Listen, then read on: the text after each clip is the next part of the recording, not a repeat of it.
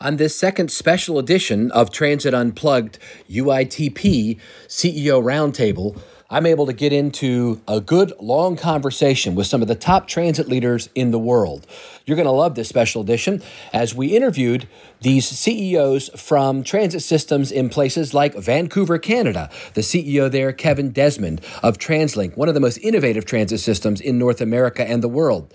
David Stackrow, who is chairman of the American Public Transportation Association. He's also uh, on the board of the Capital District Transportation Authority in Albany, New York and Paul Skoutelas, who's president and CEO of APTA, the American Public Transportation Association. He and David had just returned from a week long mission at transit systems around Europe, and they both talk about their experiences and what they learned at those systems. I'm also happy that Brad Thomas was able to join us on this special panel at UITP. Brad is the president of First Transit and First Vehicle Services, one of the largest public transportation contract providers in North America with over 19,000 employees. He's a good friend who also authored a chapter in my book, Full Throttle. And Stefan Kalt, the CEO of a transit system in Switzerland, joined us. You'll find this in depth look, an over hour long show, I think a special edition of Transit Unplugged.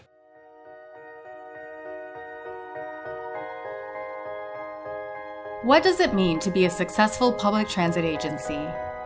What are you doing to lead the way? It's time to learn from the top transit professionals in North America. This is Transit Unplugged with your host, Paul Comfort. I'm Paul Comfort, the host of Transit Unplugged, the top transit podcast worldwide now, interviewing transit CEOs. And today is a live version of our podcast. If you'd like to find out more about the podcast, you can go to transitunplugged.com or on your Spotify app or Google Play or even uh, Apple iTunes. The app is available. The uh, podcast is available on all those apps. And today we've got a special um, special treat for you. Five CEOs uh, from around the world who are going to talk to you about their lives, their careers, their transit operations, and what the future of mobility holds. So let's go ahead and get started with introductions.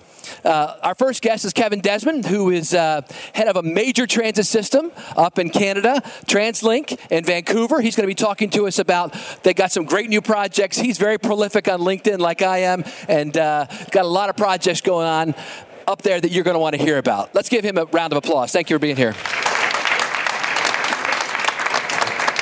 Next is Brad Thomas, who's president of First Transit, also a co author with me of our book, Full Throttle. And uh, Brad uh, oversees all the operations in the Americas for First Transit. Thank you for being with us, Brad. It's an honor to have with us David Stackrow, who is chairman of APTA, the American Public Transportation Association, and also chairman of his own transit board uh, up in Albany, New York, the state capital. Thank you for being with us today. And uh, another superstar, Paul Skoutelas, who is CEO of APTA, the American Public Transit Association, has a long career as a CEO of transit systems around America. Thank you so much for being here today. And finally, from Europe, Stefan Kalt, who is CEO of a transit system which I can't pronounce, and he can tell you all about it when we get to him there in Switzerland. Thank you so much for being here. All right, so first we'll start right here. Kevin, why don't you tell us a little about yourself and about your transit system? Sure, and uh, thanks for inviting me on this august panel of, of my colleagues. Um, I'm the CEO of TransLink, uh, also known as the South Coast British Columbia Transportation Authority. Uh, based in Vancouver, British Columbia. We, we represent 23 different municipalities, a population of about two and a half million. Uh, we've got an extraordinary uh, transit system. Uh, ridership is growing by leaps and bounds. In fact, we've led uh, North American ridership growth over the last three years, something like um, 18% uh, growth in ridership. the demand for our system is, is absolutely outstanding. Our performance metrics really tell the tale as well. The utilization of our buses and trains and, and so forth. And it's a region in North America America that, that's a little bit unusual with, with the, the intense density of transit oriented development um, around our system, and that does very much drive um, our utilization. I'm sure I'll get into it later, but we're in the midst of a very, very significant uh, expansion program. I've, my career in this industry has spanned the East Coast to the West Coast. I'm originally from New York, and I started my, my career actually working for the city of New York. Uh, two years I worked uh, at the New York City Taxi and Limousine Commission. So as we talk about ride hailing and ride sharing now, back in the 1980s, we were chasing gypsy cabs and trying to license gypsy cabs back in the day and, and gypsy vans and so forth. Uh, we've come a long way. Uh, I did become the head of operations planning at New York City Transit for five years, where I started my transit career, then transitioned to the West Coast, worked for a small uh, transit agency in the, in the Seattle area, then was 12 years as the general manager of King County Metro Transit in Seattle when we saw blossoming of public transportation in that region, the, the beginnings of the light rail network, streetcars in Seattle. We launched uh, six BRT routes uh, while I was at, at, King County Metro. We launched our, our smart card system. So a lot of developments, and it primed me very much for getting up to Vancouver just about three years ago. Thank you. I can't wait to talk to you about ridership growth and what your keys were for that. So, Brad Thomas, tell us a little about yourself and what you guys do in, in the Americas. Certainly. Uh, Brad Thomas, I'm the president of First Transit. We're one of uh, five divisions of First Group. We operate fixed route systems, paratransit systems, university, airport shuttles, call centers, a little bit of everything. About 300 contracts, over 300 contracts in North America, 19,000 employees. Uh, we run about, uh, we carry about 350 million passengers a year. I've been in this position for about 10 years running uh, First Transit. Prior to that, probably like everybody, I started with a small transit company in upstate New York.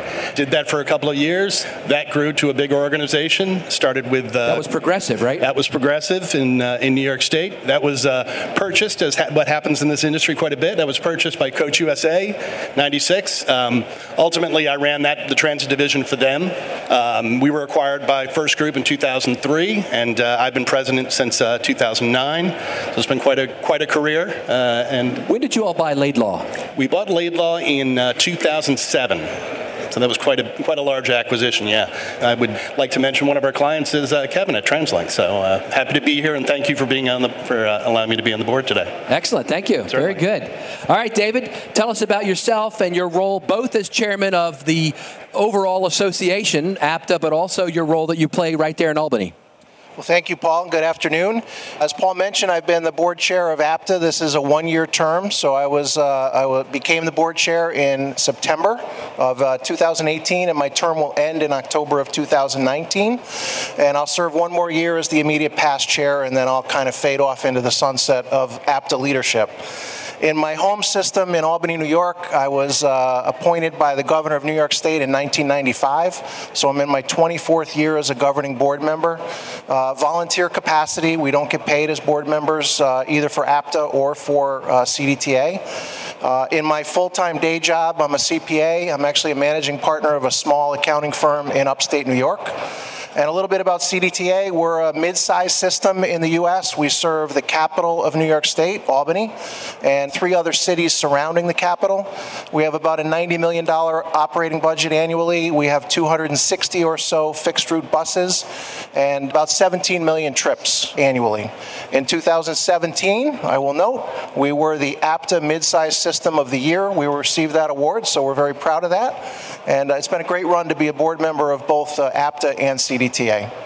That's wonderful. We're going to ask him a little later to delve into the role of a board when it comes to transit systems in, in North America. It's a little bit different than it is in other places around the world, and I'd like you to dig into that a little bit. Paul Skoutelas, CEO of APTA. Thank you, Paul. First of all, let me thank you for convening us here today. It's always good to have at least two Pauls involved in a podcast, right? Can't be all bad. Uh, it can't be.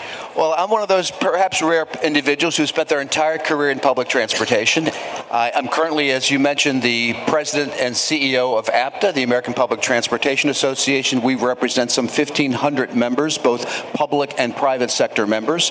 We represent the transit agencies from the largest of New York City to some very small bus systems all across the country. Uh, we also represent the supply side of the industry, including the engineering firms that help the industry grow and prosper and innovate. Very happy in that position. I've been there now 18 months.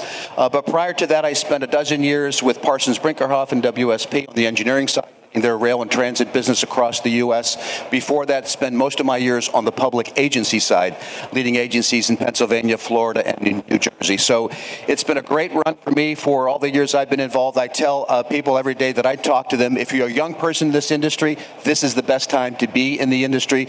There's the kind of change that we have never seen before. Change means great opportunity. And so excited to be here, and thank you for making the effort to invite us to be, be a participant in this session. As you can tell, Paul's a high energy guy and one of the only other guys I know that travels as much as I do, maybe a little bit more than I do. And uh, we're going to ask him to talk about some travels that they just went on. APTA just sponsored a mission where they visited several countries here in Europe and ended up here, and he's going to give us some of the findings that they had during that tour. Thank you again, Paul. Stefan. Thanks to inviting me, and I'm really proud to be with such big shots from the transport industry. I'm from Switzerland, Stefan Kalt. I'm the CEO of a regional transport buses. We have just 60 buses, and our region is just 100,000 people, but we are very innovative, I guess, and we can talk later on on that. I was former with big companies like Motorola and Bosch, and since now 15 years together with RVBW, re regional uh, public transport within the region, very close to Zurich. Thanks to inviting me. Thank you for being here with us today. Let's give our whole group a round of applause. Wasn't that great? If you just walked up, this is a CEO roundtable with uh, CEOs from around the globe. And let's go back to Kevin. Kevin leads the system in Vancouver, Canada called TransLink. And as he mentioned, TransLink has led North America in the growth ridership over the last several years under his leadership. He came right from there, from Seattle, another one of the systems that is leading America in ridership. Tell us how you do it, man. It's easy. Just snap your fingers, you show up, and, and, and you build it, and they will come. You know, people ask that all the time, and, and I think there are really actually just a whole variety of reasons. There is not one um, single reason. I think you start with a really, really good transit network. So there was obviously a fair amount of latent demand that, for a variety of reasons, in the years prior to about 2015, were not being tapped. 2014 and 15 were actually very grim grim years uh, for TransLinks before I there. Uh, there was a lot of political controversy. Uh, there were some major system breakdowns on the SkyTrain. We run an automated uh, 79 kilometer um, rapid transit system. Uh, and um, for a variety of uh, political reasons I won't get into, there was a uh, plebiscite, a referendum that had to go before the voters. It failed for reasons that had really nothing to do with public transportation and had to do with some other things. When I arrived on the scene, though, the, the organization was primed to begin to um, blossom. We were just launching our, autom- our smart card uh, system by one of your competitors, we won't name. And um, uh, three days after I arrived, so my luck was, was supreme, the government of Canada, the Trudeau administration, announced a major new infusion public transportation funding. It's kind of a first of its kind in Canada, uh, you know, more or less like what US DOT in the United States has done with its transportation um, program over the many, many years. It reinvigorated interest in and momentum for our transit system. We were able to start growing the system very quickly. We were renewing confidence in the system. That was part of my role to renew confidence. We were focused on the customer. We were focused on the basics of customer service, on time performance, better information, on time, timely information associated with the system. We've been rolling out service improvements ever since with our Compass Smart Card system. Then in December of 2016, we opened up nine kilometers kilometers of new SkyTrain. We've been adding service on all of our modes SkyTrain, bus, SeaBus, and our paratransit service ever since. We've been introducing a variety of different customer amenities. For example, just about a year ago, enabled by our smart card system, we were one of the first in North America to op- uh, open open payments in our smart card system. You can tap with your chip-enabled credit card or your mobile wallet. It was built into our smart card system. We're now actually investigating how to translate uh, trans- transform the system into account based processing. We know that's needed to get into the MaaS world intensively. So, excellent focus on customer service, relentless focus on customer service, better information for our customers, growing the system, and in a region that it embraces density around the system. And, you know, my opening remarks, I, I made reference to that. That does make Vancouver somewhat unusual. If anyone's been to Vancouver, you see the incredible density around our SkyTrain network, and that is without a doubt helping to drive drive. One of the things we're beginning to look at is, is uh, land value capture. It's something, it's certainly in North America, can be somewhat controversial. It's even controversial in, in the Vancouver region, even with the density we have around the region. But as we're going to continue to expand the system, we have to find other ways to fund it. I'll just lastly say we, we have uh, funding more or less to expand our SkyTrain network fairly significantly. We're out to bid for a six kilometer subway uh, extension of SkyTrain, and next year we'll be finishing a business case for another 17 kilometers of elevated uh, SkyTrain system. And finally, we're, we're starting our 30 year plan uh, renewing. So, a lot of the stuff around the hall today, the types of things that are going to show up in that 30 year plan. Our ridership is about 440 million per year. Our region's going to grow by about 40 or 50 percent over those 30 years. We're not building any more highways. It's all going to be in high capacity transit and other new mobility services.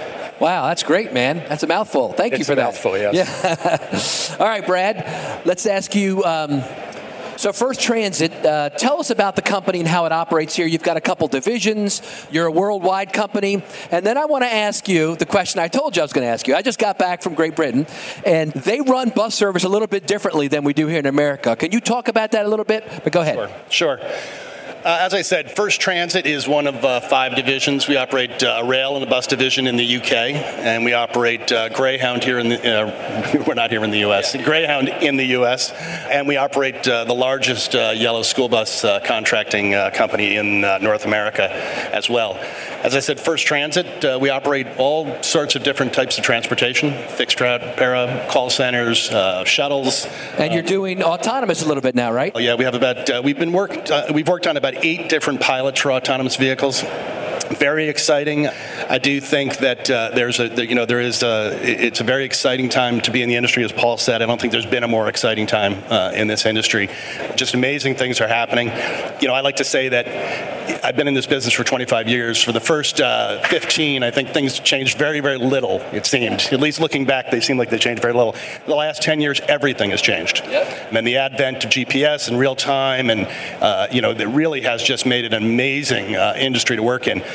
AV is something that uh, we're very, very excited about. Um, I think that, you know, obviously the, the future of AV um, uh, is going to be here very, very quickly. I think we're going to see see that. Mostly, probably, I, I, think the first places we'll see it are probably in some closed campuses and things like that, maybe universities, airports, and then who knows from there. And that's great. Uh, but I also think there are some indirect things that are coming from AV which are really interesting too, which is all of the all of the technology we're getting from that that's helping us in collision avoidance, fatigue issues with drivers, and all sorts of other. Uh, yes, very interesting. It's a very inter- interesting time to be involved in AV, and it's amazing to see what's going to be happening here in the future. Yeah, so there's you know an AV, there's not just AV buses, obviously, right? So there's Tesla, Uber has uh, their own operation going, Google, Waymo. As a matter of fact, we've got a representative here from Uber, Ellie Newman back there. You want to wave your hand? She's in charge of uh, public transportation with Uber in the United States. Thanks for joining us here. Um, let me just ask. Uh, I'm going to skip over to Paul for a second. Paul, in the in the new mobility, which uh, Nat Ford helped guide APTA into, and you guys are continuing to do, what's the role do you think of transit agencies? Working with companies like Uber and Lyft and taxi cabs, companies that weren't really traditionally considered transit, but are part of this new mobility ecosphere? Yeah, Paul, I think it's a great question. First of all, as an industry, utter view of our role and the evolving role that we have as transit providers. Certainly, historically, we provide bus services and rail services of all types, but we embrace these changes that are happening because we believe in the long run, our agencies and more importantly, the communities that we serve are going to be the beneficiaries. So we're seeing all over the country in the U.S. new partnerships evolve with TNCs, in particular, testing of autonomous vehicles that's going on, uh, new service initiatives, certainly ticketing uh, and mobile apps that are being developed every day as we talk. So we embrace these ch- these changes, and we envision a future where uh, the public transportation agencies will evolve into more mobility managers and mobility integrators. I think we have the capabilities for that. We understand what it takes to operate, to manage a workforce, very close to our customers and to the communities that we serve. So we think that's the role that agencies will evolve to. That's interesting. Let me ask you one more question along that line. So, mobility as a service, which we were just talking about, where the system becomes an aggregator, we're seeing in cities like Denver, where Uber is doing the app that does that. Navigate that for us a little bit. What, what do you think is the role of these private sector, for profit? Well, they're not really for profit, but private sector companies that are um, that are you know stock held or whatever, versus uh, the transit agency kind of overseeing that mass approach. Well, you know, it's interesting. Again, I think that there's a lot of experimentation going out there. So people don't really know what is the right answer. They're testing. So you see relationships with uh, a Denver, as you mentioned, going onto an Uber app. We're seeing the reverse happen as well. These things will play out as we get a lot more information and understanding about what's happening. The important thing is, though, the agencies are not sitting still. Right. They're moving, they're experimenting, they're forging new directions. That, I think, is absolutely critical. Just in the last 10 days, I will quickly mention to you when you mentioned MaaS, uh, we've led a study mission tour here in Europe, and we visited uh, Vienna, Hamburg, and Helsinki, specifically to find out what is going on here in Europe relative to MaaS and mobility as a service. It was a great experience for us. It's one of the reasons that brought us here as well, because this is UITP, an international exposition, lots of ideas and expertise here that we've been able to glean over the last few days. It's all about learning. It's a core value for us at APTA to reach out beyond our borders, beyond our limits, understand what's going on. How can we apply these lessons? What can we learn to be better stewards of the resources that come to us to better serve our communities? That's excellent. When we come back, that'll be the question I ask you. All right, Stefan, so tell us what's happening in Switzerland. What are the new cool things you're doing there, your transit system? What are the new technologies that you're adapting to make yourself more customer centric? What all are doing, we are looking what what's happening on the world. We are looking what is um, the new MaaS um, things what are going on, and we try to have new ticketing systems. We try to work with the microsense scene, um, these microscooter uh, things coming on. Also in Switzerland, we work close together with the big players, which is um, SBB within Switzerland. We work together doing a common app for all the MaaS things that you have just one one app for all the things you have can, can do. And we look what's going on with these things you just mentioned, Uber and all this stuff. So you're you're uh, doing the same thing we're doing in North America, then. Absolutely. Experimenting, trying to find out. Yeah. His operation is close to Zurich. Uh, when I visited Peter Schneck and his group Trapeze in in Switzerland last year, I was able to visit the Zurich Operations Control Center, and they showed how they are running a million trips a day with four controllers. Phenomenal use of technology. They actually use our Trapeze software to run that whole thing, but uh, the precision, like a Swiss clock, is I think what your transit systems are known for. And so, uh, tell us what is your on-time performance of your bus system? We have um, a day uh, will be 50,000 people, just 50,000 people, but even then, 50,000 people a day with 13 lines um, with 60 buses. And how and how well are you performing, meeting your headways, meeting your time point management for on-time performance? We have not the same big, but we have also an, a Leitstelle called Leitstelle as the VBZ you saw, you saw in Zurich. We have just one operator there driving the system. Are you meeting your goals? Yes, for the time being, yes. That's good. Very good. Thank you. All right, David, tell us a little bit um, about what you learned on the trip you were just on. What were your reflections as you visited these three countries he mentioned?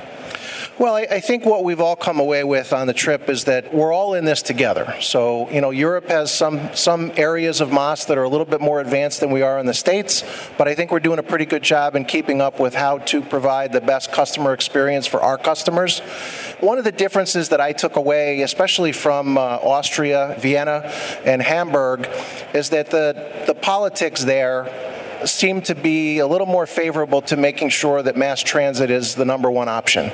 So when your city government has as one of its top pillars to reduce single car ridership and uh, reduce car ownership, it makes it a little bit easier, I think, as a public transportation agency or a transportation operator to uh, improve your service and gain a little bit more ridership. That's different than we have in the States. We're definitely a car culture. So that's a struggle. But I also found that, uh, again, in both of those cities, when the government decides that it wants to do a project, it makes that decision. It's not like us in the States where, as an agency, we're deciding to do a project and then we have to get government support for that. The city governments made decisions that they were going to expand subway tunnels and expand uh, tram lines they put the money behind that, and I think they're more in a position then to absorb the, the pushback that comes from the public when construction starts to happen in somebody's backyard. So the, the government, uh, the, the politics is a little bit different than what I, I know we have in the States. That's good. Thank you. Brad, I'm going to ask you the question next. So I prepped Brad for this. So as I mentioned when I was in the United Kingdom, bus transportation is done a little different outside of London. London's more similar to how we run it here, where they outsource with RFPs or tenders and people bid on it. But outside of London, bus companies like First and other companies come in, Tower Transit, and others, and they'll just say, this is a route I want to run. Right. They put it all together with their headways, with their fares they want to charge. They submit it to the Transportation Commissioner who reviews it, and they start running it. And it's not really subsidized, except that uh, the elderly and people with disabilities ride free, and so they keep track of them, and then they were able they get subsidies back or uh, reimbursement for their ridership. Why can't we do that in the United States? Yeah, well, it's a great question. As you say, yeah, it is a very different uh, model in uh, in in uh, many ways, and as you say, outside of London uh, predominantly. But remember, it, it, you know, it's all about density. It's all about uh, uh, ridership. And the fact of the matter is, there are areas in the U.S. I'm sure that could operate in that way. They have the ridership, New York City uh, and Connecticut into New York City, as an example. You know, those are very, very. Uh, uh, the ridership is uh, extremely high on those. But the reality of it is, in most places we just don't have the ridership. We just don't have that density. We don't have the ability to um, to really pay for the service without getting a subsidy. The reality of it is, in the UK, the operators there they're getting their own facilities. They're usually purchasing their own vehicles, and then they're running the service, and they're competing with other carriers oftentimes on, on, on the same uh, on the same routes or similar routes. Um, so, I think uh, you know it, it, it really is just about the density of the population, the ridership, and also the public's willingness to use public transit transit. And so you see that also in, in the UK. So they have all three of those things, and that makes that, that system possible. You know, I'd love to see it more in the US, and I think, uh, you know, maybe we will as uh, hopefully we get more and more people on public transit. But at the moment, I think that uh, there's few and far between those routes that can actually uh, maintain uh, ridership necessary.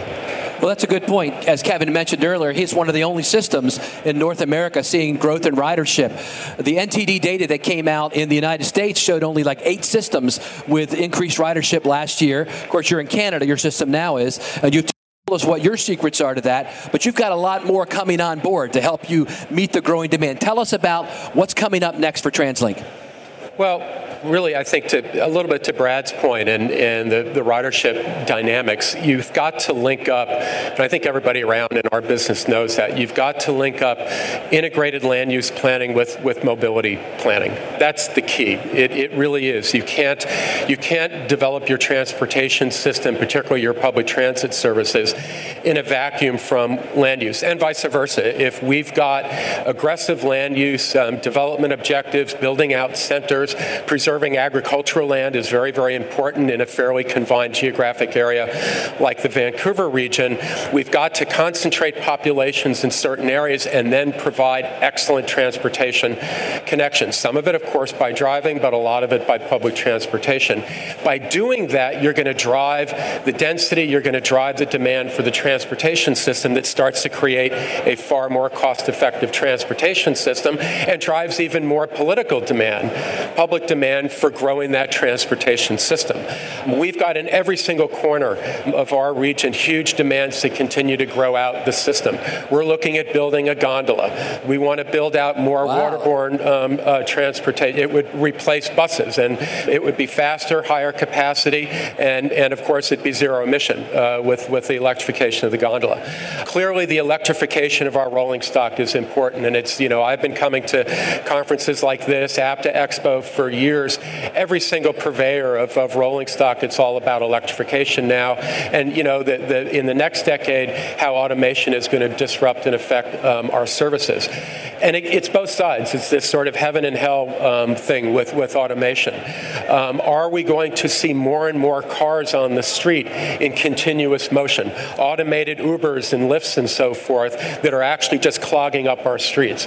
What's going to happen with the rules of engagement on our sidewalks? sidewalks and parking along the curb and the streets. We've got to confront that in this next decade with all these disruptive technologies and mobility services. I think it's going to force us to rethink how we use the street. To Paul's point, this is absolutely the most exciting time um, to be in the transportation business because um, it's cool.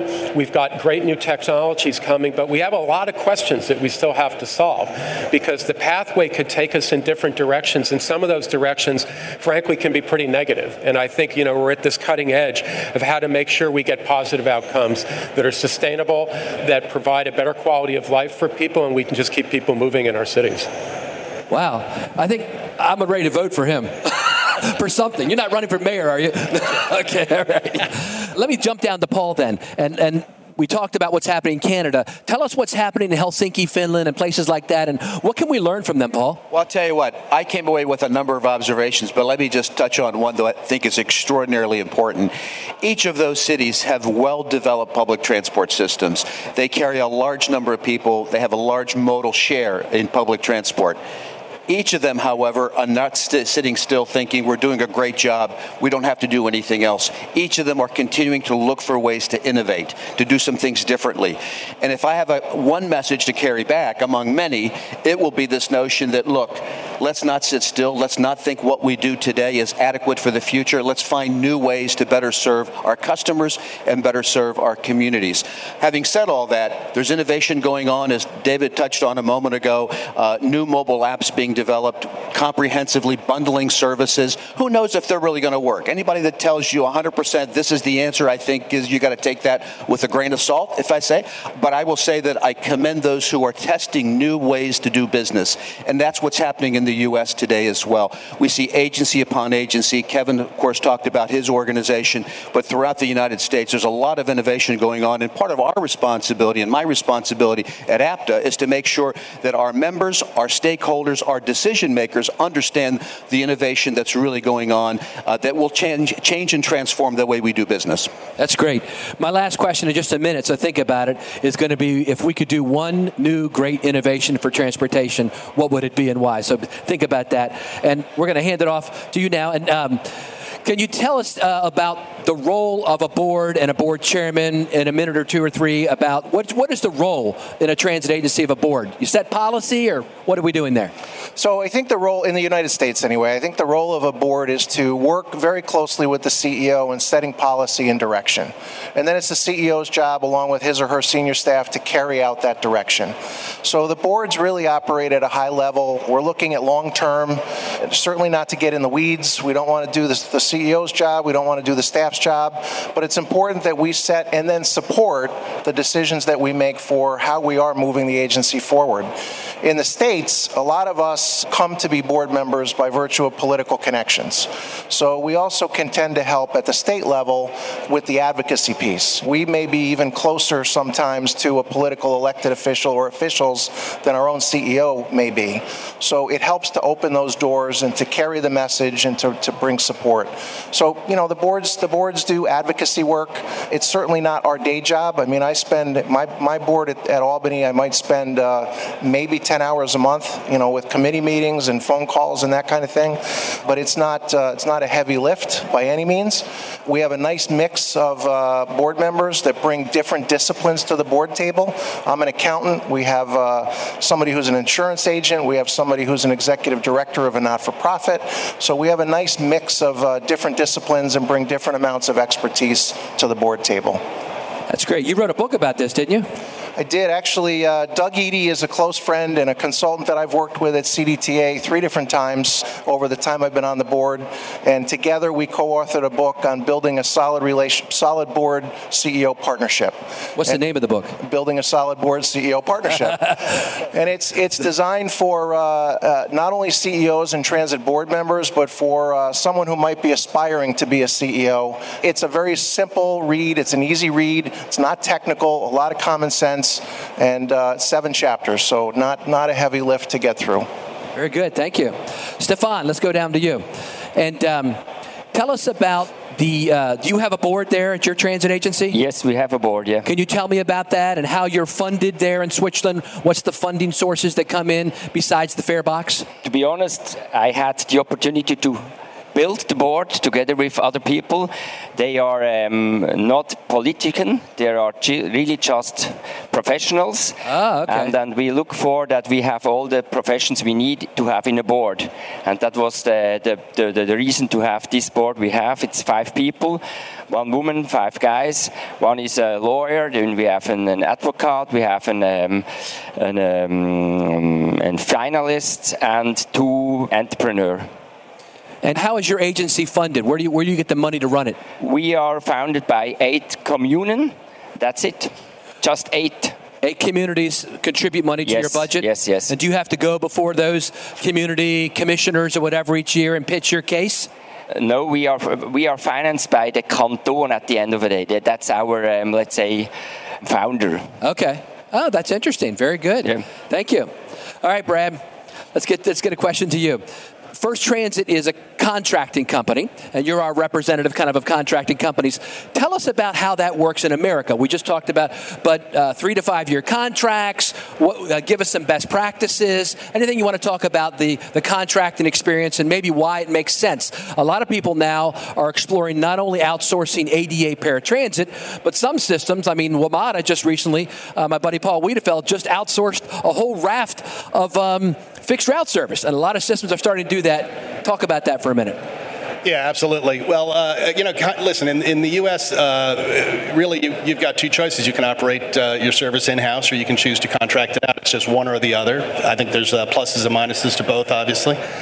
Contracting, yeah, three to five year contracts, although uh, FTA regs will allow you to go a little bit longer now. We are seeing some longer term contracts, and that's uh, that's a good thing. It allows you to kind of get a get a you know really uh, a longer uh, uh, you know longer range plans in place and things like that, and that's always nice.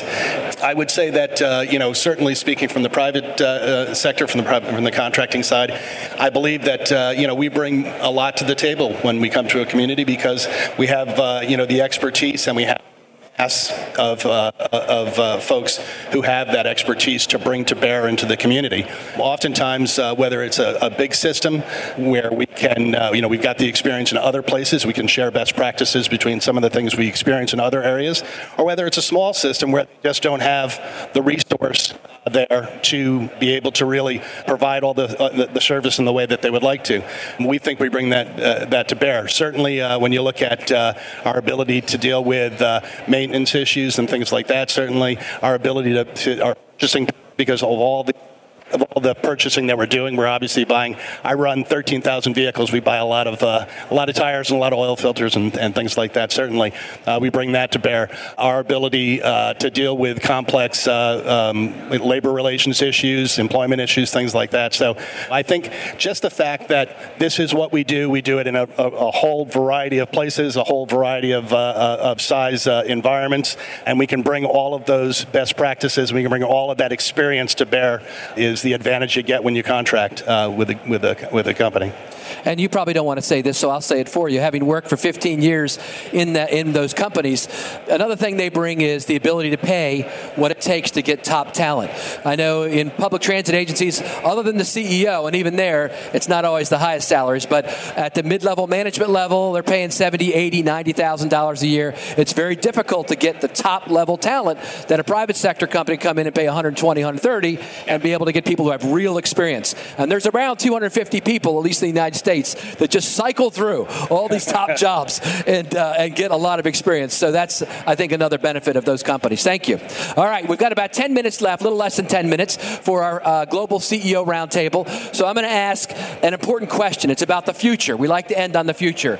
So if there is one new great technology or great new innovation, Kevin, you can think of that would really improve transit, what would it be and why? If I had the answer to that, I would have one of these beautiful, very, very expensive uh, locations right in the middle of the floor, just like uh, Trapeze has. Uh, I, I don't know that I've got anything that's particular brilliant, particularly brilliant. I, you know, Paul made the point of what this thing called mobility of, as a service is. It's a hot phrase, it's a catchword or, or acronym now. We don't know necessarily what it is, but I think we know where we want to go with that. And I'll take one, uh, one sliver of that. In our in Vancouver, uh, there had been a study done a couple of years ago that, that showed on a, on a per capita basis, Vancouver was the shared transportation capital of the world. We these in the city, people are wired to have their Car2Go membership, their, their bike share membership, and a Compass card in, in, their, in their pocket. But outside of the denser, hipper urban core, where we still have to penetrate and improve transit market share, we still need to do a lot of work. So on the mobility as a service front, I'm really eager to figure out how to partner with the various different providers to solve the first mile, last mile. And as we see what happens with automation in the future, we have displays here of the small automated pods. I think that that's going to drive market share. Certainly in North America, where we don't necessarily have the density of here in Europe, and I, so I, that would be where I'd, I'd plant my um, my uh, my anchor. Is how do we we continue to find ways to partner to solve that problem using that common uh, platform known as uh, mobility as a service platform. Thank you. Very good. Brad, how about you?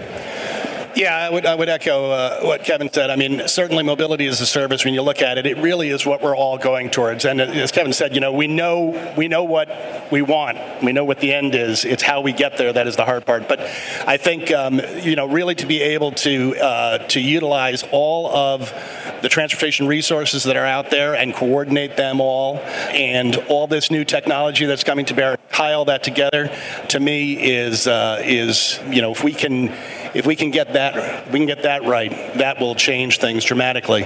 Um, so having, uh, uh you know, you know, Kevin, Kevin's mobility as a service, I would go back also to AV and say that AV, there, there are amazing things I think that are going to come about from AV. And as I said earlier, a lot of them are, uh, you know, the obvious, uh, you know, the ability to have to have vehicles out and to reduce your labor costs and all, all of those things that come along with it. But the secondary benefit of AV, I think, is, is equally important. Is all the great things that are coming as a result of the technology that we're using for AV that are going to be able to be utilized even in manned driving and when we have people driving uh, vehicles. We're already seeing that in the technology that's coming out. And uh, if we can be safer on the roads, you know, we have to be cognizant all the time. You know, we are operating in congested areas with pedestrians, with bicycles, with motorcycles, with, with other vehicles. That has to be our number one concern. And what we're seeing in AV is just an amazing amount of technology that's coming out that is going to help help us to avoid that, avoid collisions, and avoid uh, injuring uh, people in the community. That's great. So we're coming up on the 50th anniversary of the moonshot, right? And all the ancillary benefits that came out of the research uh, of getting a man on the moon. The same kind of thing is happening with AV. You're saying that's really good. I mean, Tang was one of the best things that came out of that, right? No, just, all right, show my age. All right, David. Uh, what, what, if we could have one new great innovation from your perspective that would help public transportation mobility? What would it be and why? So, Paul, this isn't it isn't new innovation but it's diff- using current technology differently. I think one of the one of the barriers that people have to riding public transit in the U.S. is that we don't make it easy. It's not easy to pay for it. It's not easy to figure out all the time, and it's not always easy to get from point A to point B. You can get part of the trip. So, in my perfect world, if I could take a page from the TNCs and have an app that allowed me to map out my transit trip, pay for it, and know that I'm going to get, I may use different modes to get from point A to point B, but I want to make it simple. And I think reducing that barrier or eliminating that barrier to make it easier for people to ride is what would help us to grow our ridership with, with one piece of existing technology, albeit used differently. That's great. And Stefan, I'm going to let you go so I can give Paul the last word. So go ahead. Okay, I think Paul, beam me up. That would be the greatest answer of the future. No, I think what what um, what could be very innovative, going to the third dimension. I think public transport will also go to the air. I guess that could be one of the solutions for the future. Which is what you're looking to do it, right, with gondolas. There you go. Yeah. Not the Jetsons yet, but they're coming, right? Yeah. All right, Paul, give us the last word, brother. Well, listen, I first of all, I have every confidence that our industry is smart enough that we're going to be able to leverage all the technology that's here for the benefit of our riders and our communities. What I would suggest is you can call it innovation. I think it has the greatest potential for making a, an immediate impact and we're seeing this happen in the U.S., I'm sure it's happening elsewhere, and that is our agencies reimagining their bus networks, redesigning their bus networks, finding ways to speed up the travel. What has been happening over the last few years is congestion is growing, as we've talked about here in our city centers. It's slowing up bus traffic. It's making the bus less attractive to people. It's causing lots of delays. We have to find ways to move those buses faster. And while we're doing that, think about how we're delivering those services, whether it's through public or private uh, operation. But I think that holds a great promise for being able to make a direct impact in the immediate while all the other things sort themselves out and we adapt to the new technologies. That's beautiful. Brass tacks, baby. This is how we make it happen today, right? Very good. Let's give our panel a round of applause. You guys want to stand up? Yep. Thank you so much, uh, our guests, and you for being here, part of our worldwide, global, live Transit Unplugged CEO panel. You've been listening to Transit Unplugged, powered by Trapeze Group. To stay up to date, subscribe on iTunes or Google Play, or join the conversation at transitunplugged.com. Thanks for listening.